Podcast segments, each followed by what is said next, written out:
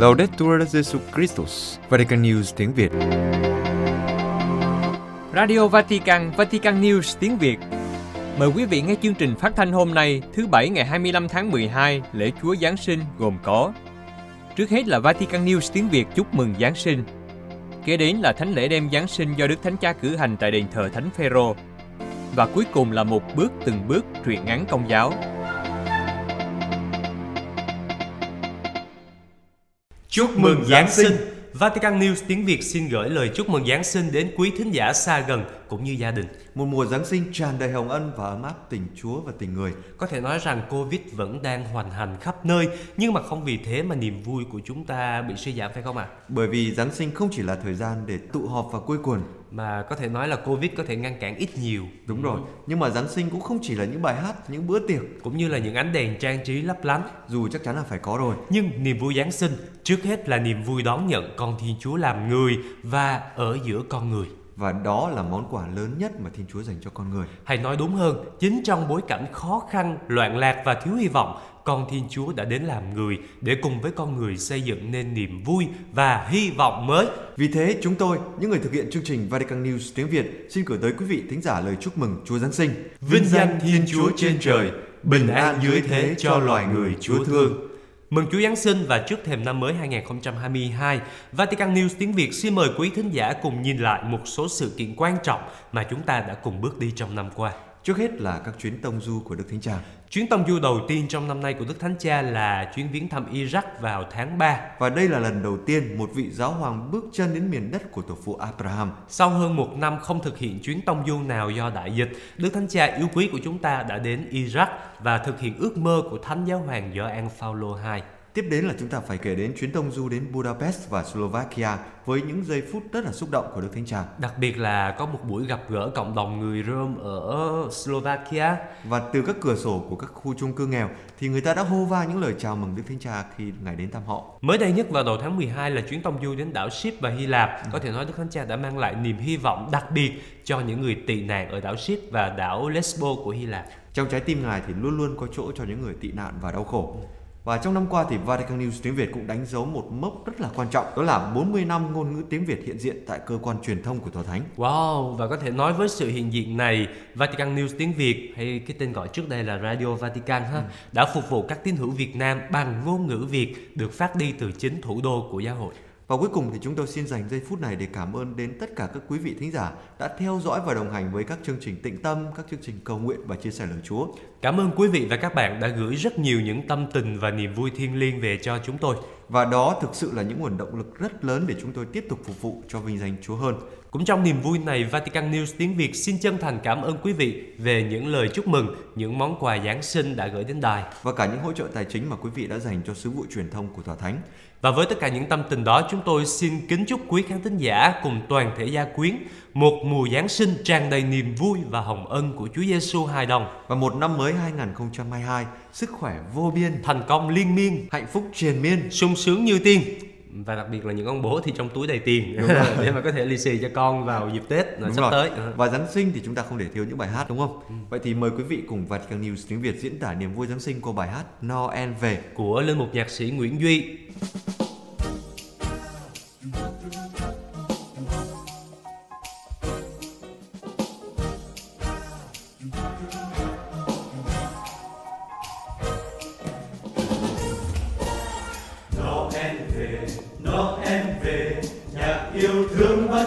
trời mơ, nó em về, nó em về. Bạn ý thơ bay khắp trần ai, nó em về, nó em về. Buồn mình an ra ra trên dương thế, chúa giang trần, đem ơn lành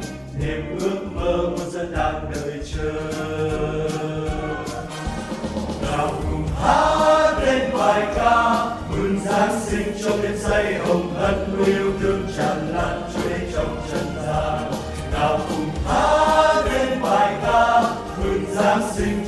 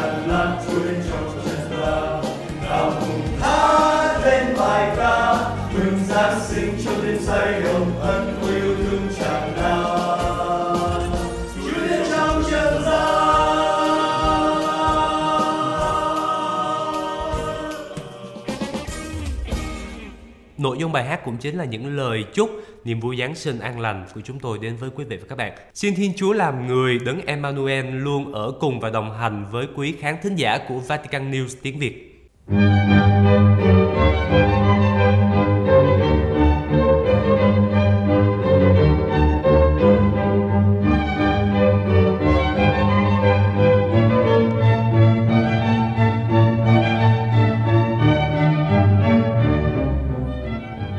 Đêm Giáng sinh do Đức Thánh Cha cử hành tại đền thờ Thánh Phêrô.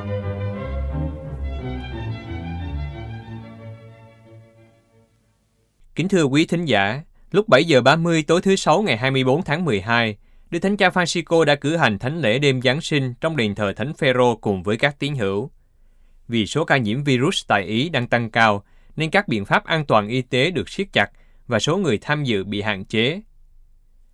Trong bài giảng thánh lễ đêm Giáng sinh, Đức Thánh Cha Francisco nhấn mạnh đến sự đảo ngược mà Thiên Chúa muốn tỏ lộ. Thiên Chúa muốn hạ mình bước xuống, trong khi chúng ta lại muốn trèo lên ngai tòa. Đấng tối cao tìm sống trong sự khiêm hạ, còn chúng ta ham thích sự phô trương. Đức Thánh Cha nói, một ánh sáng bừng lên trong đêm, một thiên thần xuất hiện, vinh quang Thiên Chúa bao phủ các mục đồng. Và cuối cùng, lời loan báo được mong chờ hàng thế kỷ đã thành hiện thực. Hôm nay, đấng cứu thế đã ra đời, người là Kitô Đức Chúa. Tuy nhiên, điều thiên thần loan báo đã làm cho chúng ta ngạc nhiên. Thiên thần chỉ cho các mục đồng cách thức tìm thấy Thiên Chúa, đấng đến trần gian. Đó là, anh em cứ dấu này mà nhận ra người, anh em sẽ gặp thấy một trẻ sơ sinh bọc tả nằm trong máng cỏ. Đây là dấu chỉ, một trẻ thơ. Đây là tất cả, một trẻ thơ trong cảnh khó nghèo cùng cực của một máng cỏ. Chẳng còn ánh sáng, hào quang hay tiếng hát của ca đoàn thiên thần. Chẳng có gì khác ngoài điều được ngôn sứ Isaiah loan báo từ trước. Một trẻ thơ đã sinh ra cho chúng ta. Tin mừng nhấn mạnh đến sự tương phản này. Lời Chúa tường thuật về việc Giáng sinh của Đức Giêsu khởi đầu với việc nhắc đến Cesare Augusto là người truyền kiểm tra dân số trên toàn cõi đất.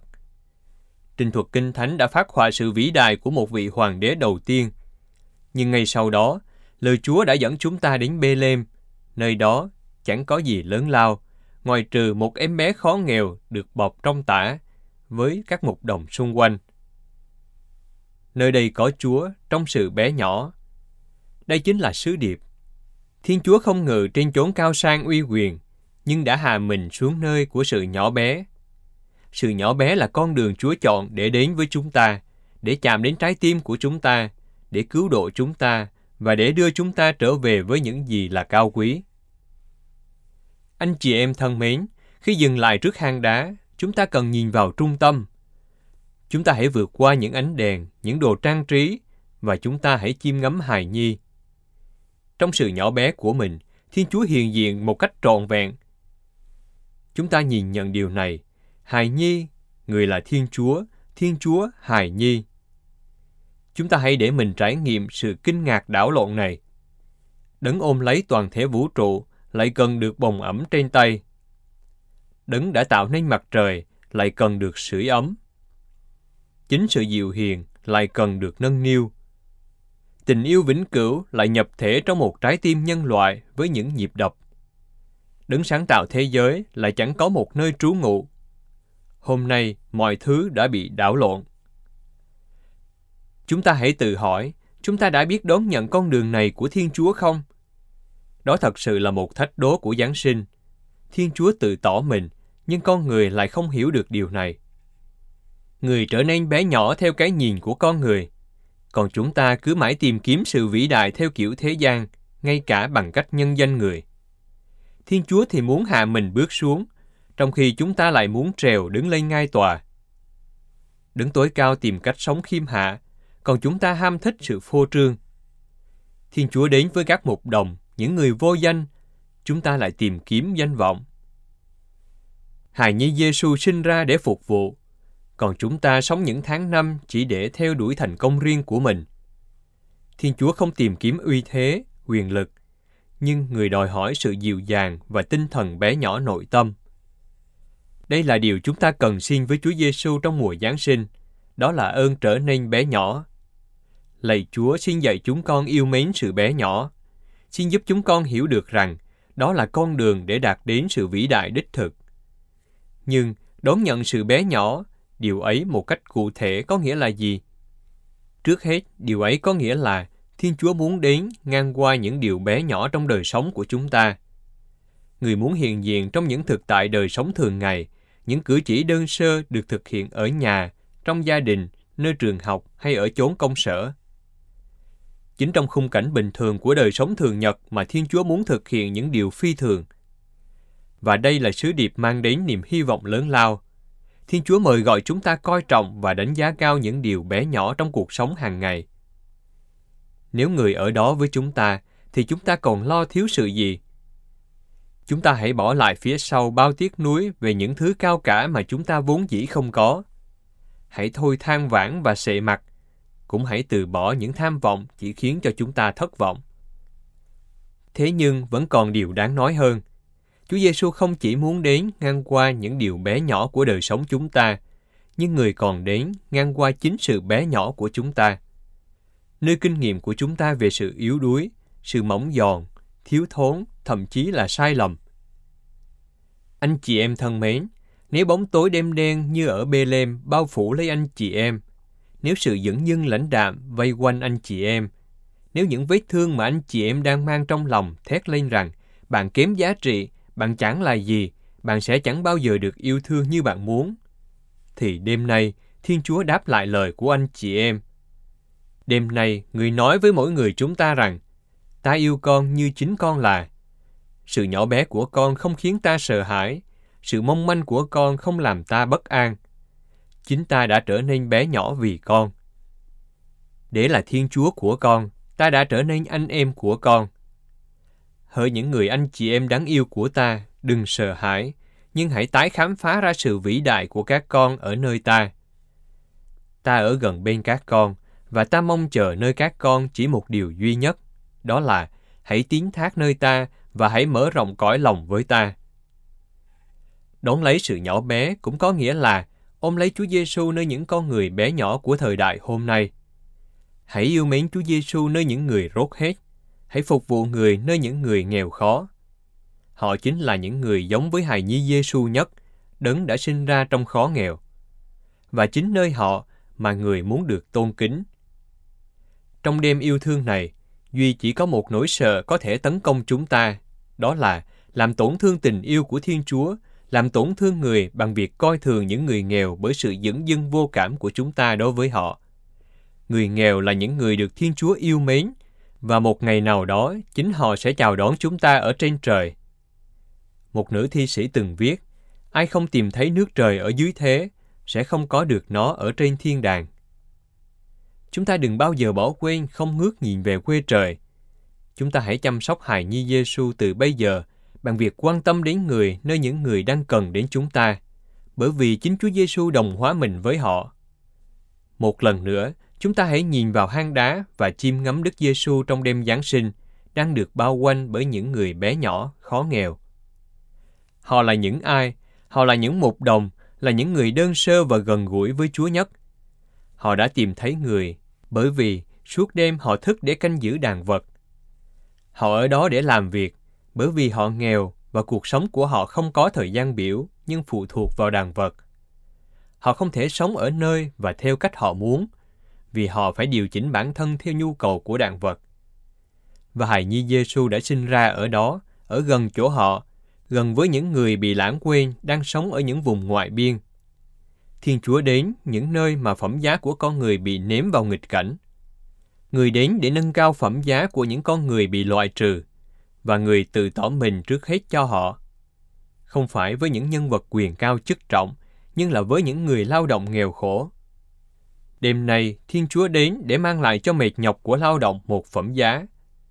Người nhắc chúng ta rằng, mang lại phẩm giá cho con người bằng công việc thì quan trọng dường nào, cũng như mang lại phẩm giá cho công việc của con người.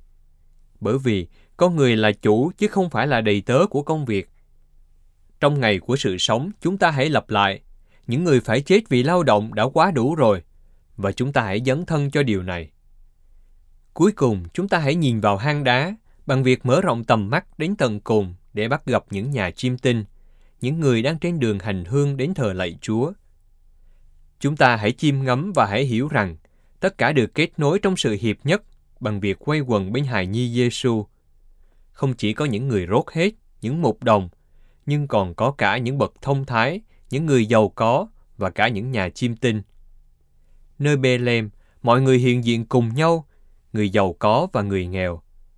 Có những người uyên bác như các nhà chiêm tinh, nhưng cũng có những người lao động như các mục đồng. Tất cả mọi người liên kết với nhau vì có Đức Giêsu ở trung tâm, không phải những tư tưởng của chúng ta về người, nhưng chính là người, đấng hàng sống. Bởi thế, anh chị em thân mến, chúng ta hãy trở lại Bethlehem, hãy trở về với tận nguồn cội. Đó chính là điều thiết yếu của đức tin, là tình yêu nguyên thủy, là sự tôn kính và lòng bác ái.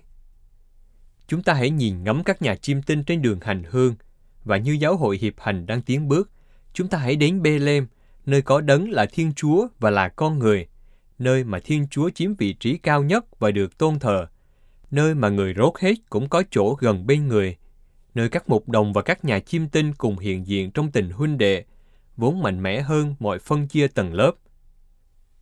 Xin Thiên Chúa ban cho chúng ta trở nên một giáo hội thờ phượng, khó nghèo và huynh đệ. Đây là điều thiết yếu. Chúng ta hãy trở lại Bethlehem. Thật là tốt khi chúng ta đến đó, ngoan ngùi trước tin mừng Giáng sinh đang trình bày cho chúng ta về gia đình thánh, các mục đồng, các nhà chiêm tinh. Toàn thể nhân loại đang trên cuộc hành trình đó. Anh chị em thân mến, chúng ta hãy tiến bước lên đường bởi vì cuộc sống là một chuyến hành hương. Chúng ta hãy trỗi dậy, hãy thức tỉnh, bởi vì đêm nay một ánh sáng đã bừng lên. Đó là ánh sáng dịu hiền, và ánh sáng ấy nhắc cho chúng ta rằng, nơi sự nhỏ bé của chúng ta, chúng ta là những con người được yêu thương, chúng ta là con cái của ánh sáng. Cùng nhau chúng ta hãy vui mừng, bởi vì không một ai có thể dập tắt được ánh sáng này, ánh sáng của Chúa Giêsu đấng từ đêm nay chiếu soi trên toàn thế giới.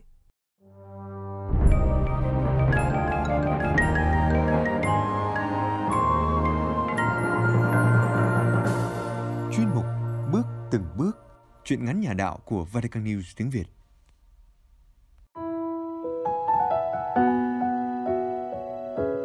Truyện ngắn Người tốt của tác giả Vinh Kiêu trích từ tập truyện ngắn Điểm hạn, Giêsu Người đọc Bích Ngọc Vatican News tiếng Việt thực hiện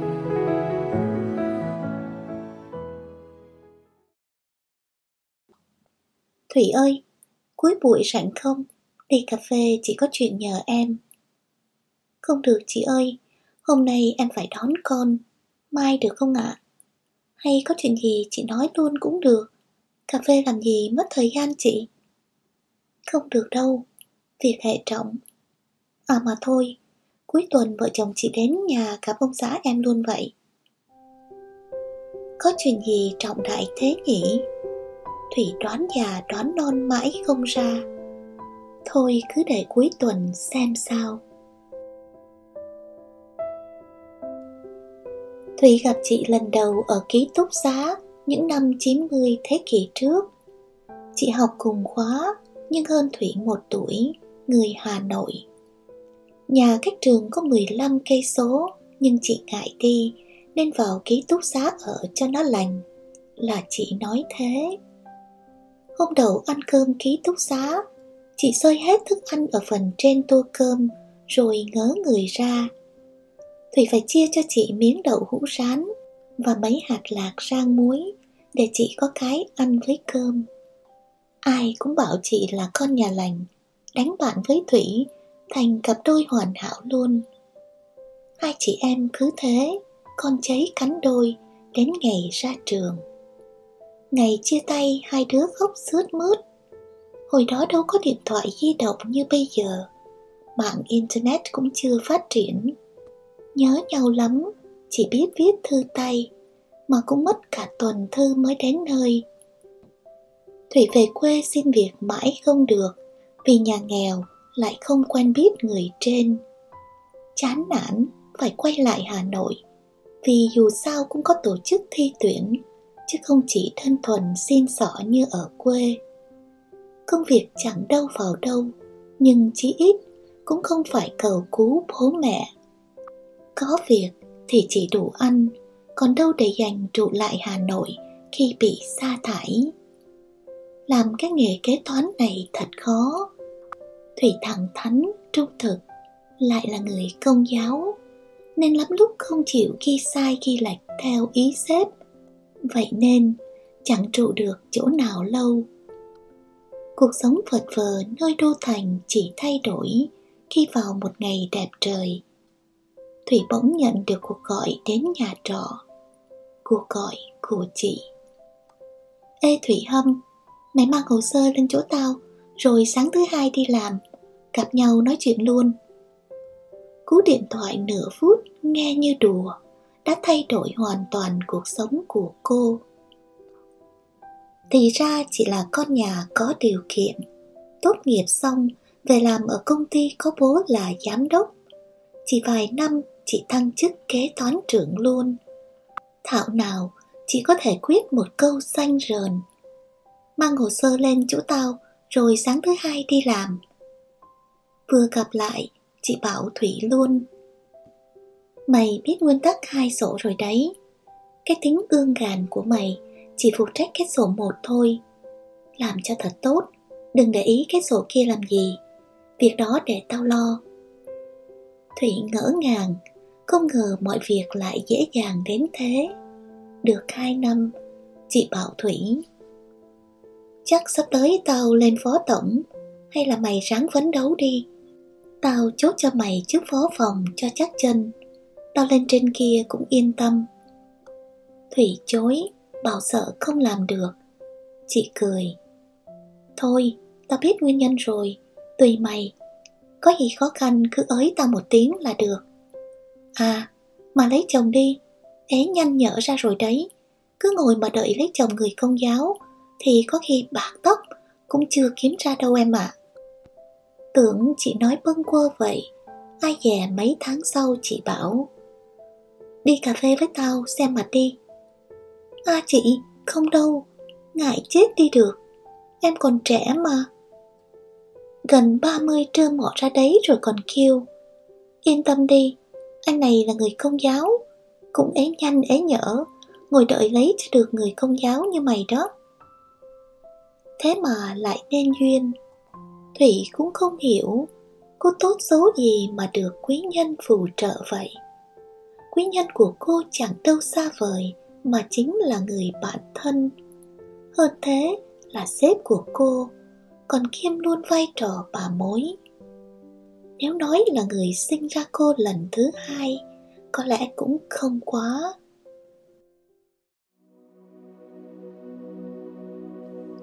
Lấy chồng được nửa năm thì Thủy có bầu, nhưng niềm vui sớm thành nỗi lo. Khi đi siêu âm thai tuần thứ 14, cả mấy bệnh viện và các bác sĩ đều kết luận nên đình chỉ thai vì nguy cơ lưu thai cao. Mà nếu có sinh ra thì đứa bé cũng khó sống được hoặc dị tật rất nặng. Hai vợ chồng vô cùng hoang mang, không biết làm thế nào. Cái bấu víu duy nhất là những bài test trước đó. Double test, triple test đều tốt, nhưng bác sĩ bảo hình ảnh siêu âm mới là quan trọng. Các bài test đó chỉ sàng lọc được tỷ lệ nhỏ thôi. Vợ chồng Thủy phải gõ đến cánh cửa cuối cùng, đó là hội trần ở bệnh viện phụ sản trung ương. Chạy qua chạy lại nhà hát của bệnh viện, hai vợ chồng thấy một cảnh tượng hết sức tương phản. Cùng một dãy nhà, phía bên trái dành cho người chữa hiếm muộn. Bên phải là nơi cô đến hội chẩn sàng lọc trước sinh. Còn ở giữa cũng là phần chiếm nhiều gian phòng nhất, là nơi nạo phá thai. Cùng một dãy nhà mà vẻ mặt tâm trạng của mỗi người mỗi khác, nhưng ác hẳn ai cũng ước giá như dãy nhà này không tồn tại. Chị biết chuyện, nhẹ nhàng khuyên. Thôi bỏ đi em mà để sức sinh đứa khác. Quá rủi ro rồi. Khỏi hội chẩn hội chiếc gì cho mệt. Đến khi có kết quả hội chẩn, thì thai đã lớn rồi. Phải kích đẻ non đấy, không phá được nữa đâu. Thủy ngỡ ngàng, không chỉ bởi câu nói mà thái độ có phần vô cảm của chị. Sao chị nói vậy? Vẫn còn hy vọng mà. Vợ chồng em sẽ không bao giờ từ bỏ, dù chỉ là một cơ hội nhỏ nhoi. Mà sao chị biết rõ chuyện phá thai quá vậy? Ôi trời tao bỏ mấy lần rồi, có sao đâu. Chị thủng thẳng, hơi đau một chút thôi. Còn cái chuyện kích đẻ non ấy, là bác sĩ nói thế tao đã làm bao giờ đâu. Bỏ mấy lần thủy sửng sốt, không thể tin người đang đứng trước mặt mình nói đến chuyện bỏ con. Cách dễ dàng như vậy chính là chị. Người mà lâu nay vợ chồng cô vẫn thường ví như một vị thánh. Thì ra chồng chị là tộc trưởng của một dòng họ lớn. Đứa đầu của chị là con gái, nên đứa thứ hai chỉ phải sinh bằng được con trai để nối dõi tông đường. Với gia đình nhà chồng, nhất nam viết hữu, thập nữ viết vô chị mà không sinh được con trai thì không giữ được gia đạo. Thậm chí, còn phải cho phép chồng đi ra bên ngoài. Mấy lần siêu âm con gái, chị đều phải bỏ ra. Thạo nào chị còn bảo thủy, con gái mà, tiếc gì thủy nghe mà rụng rời. Cô đoán chắc có nhiều người cũng đang làm như chị. Xong cô vẫn thấy khó tin, người ta có thể nhẫn tâm như vậy. Càng không tin, có vị tổ tông nào vì muốn có người thờ phụng mà khuyến khích con cháu mình giết hại thế hệ kế tiếp cả. Cũng từ đó, mỗi lần cô nhìn thấy chị là gai ốc lại nổi lên tình cảm với chị không còn như trước chị không hề để ý, vẫn coi thủy như em gái lên làm phó tổng, vẫn dặn dò sếp mới của Thủy, cho nó làm sổ một thôi. Có lẽ lời nguyện xin Chúa xót thương của gia đình Thủy đã được Ngài chấp nhận. Bác sĩ trưởng ban hội trận kết luận, em bé sinh ra có khả năng dị tật, nhưng các bác sĩ nhi khoa có thể khắc phục được phần nào. Câu nói đó như chiếc phao cứu sinh cuối cùng của vợ chồng Thủy và kỳ lạ thay những kết quả siêu âm sau đó mỗi lúc một tốt lên. Đứa bé sinh ra kháu khỉnh, chẳng có gì tật gì. Bác sĩ nha khoa xem mớ kết quả siêu âm thai cũng phải nhìn nhận. Có cái gì đó không đúng. Ai cũng bảo là chiến thắng dành cho người dũng cảm. Chỉ có chị không đồng ý. Dũng cảm cái gì? Liều lĩnh thì có. Chẳng sao. Với vợ chồng Thủy, chỉ cần con bé lớn lên mạnh khỏe, phát triển bình thường là được rồi. Chị lại có bầu, các bác sĩ bảo là con gái, nhưng có vị bảo không chắc chắn lắm nên chỉ cố đợi thêm vài tuần để kết quả chính xác hơn. Xong kết quả vẫn vậy nên chị quyết định phải cho ra. Thủy biết chuyện khuyên chị mãi, chị đã xui xui. Nhưng bất ngờ hai tuần sau có người gọi báo tin chị bị băng huyết rất nguy kịch. Thủy tất bật chạy vào bệnh viện mới hay chị bị tai biến lúc kích đẻ non. Và một điều không ai ngờ tới, đứa bé lại là con trai. Thấy con chỉ thôi thóp được ít giây rồi đi, chị không giữ được bình tĩnh, gào thét, ôm Hải Nhi chạy như điên dại khắp nhà hát. Mọi người chỉ đuổi kịp khi chị ngất lịm giữa cầu thang. Sau hôm đó, chị nằm bẹp gần một năm mới đi làm trở lại, nhưng thi thoảng vẫn ngơ ngẩn như người mất hồn. Mỗi lần Thủy đến thăm, chị đều khóc, quay mặt vào tường không tiếp. Chị đâu dám nhìn mặt Thủy để nói rằng chị đã không đủ dũng cảm, rằng hậu quả hôm nay chị lãnh lấy là do đã không nghe lời cô sao. Thủy đứng lặng trước cửa sổ phòng trọ miên man suy nghĩ. Chuyện hệ trọng của chị là một bài toán hóc búa cho Thủy. Chị nhờ Thủy mang thai hộ. Chị nói sẽ làm việc với bác sĩ nên chắc chắn sinh bé trai, cứ yên tâm. Còn dịp nào tốt hơn để trả ơn chị nữa đây? Thêm nữa, chị sẽ phụ cho nửa tiền căn hộ chung cư mà vợ chồng Thủy chưa gom đủ. Thế nhưng, điều gì sẽ xảy ra nếu Thủy mang thai bé gái? Hay đứa bé có dị tật bẩm sinh? Trường hợp cô và chính chị vừa rồi, các ngài bác sĩ cũng đã nhầm đó thôi. Chưa kể việc mang thai hộ với mục đích lựa chọn giới tính là vi phạm luật pháp nữa. Thủy rất muốn giúp chị, muốn làm người tốt lắm, nhưng sao khó quá. Có tiếng trợ mình Thùy ngoảnh lại, ánh mắt như giãn ra. Dưới ánh trăng vàng nhạt xuyên qua cửa sổ là hình ảnh con bé vắt chân lên cổ bố như mọi khi, đáng yêu như một thiên thần. Chúa nói, ai không trở nên như trẻ thơ thì chẳng đáng vào nước trời. Cổ nhân cũng vậy, nhân chi sơ tính bản thiện. Biết mai này lớn lên, con bé có trở thành người tốt không? tốt như mẹ nuôi của nó chẳng hạn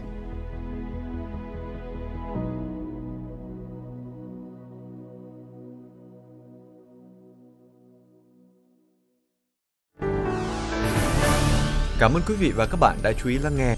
Hẹn gặp lại quý vị và các bạn trong buổi phát của Vatican News vào ngày mai. Laudetur Jesu Christus, ngợi khen Chúa Giêsu Kitô.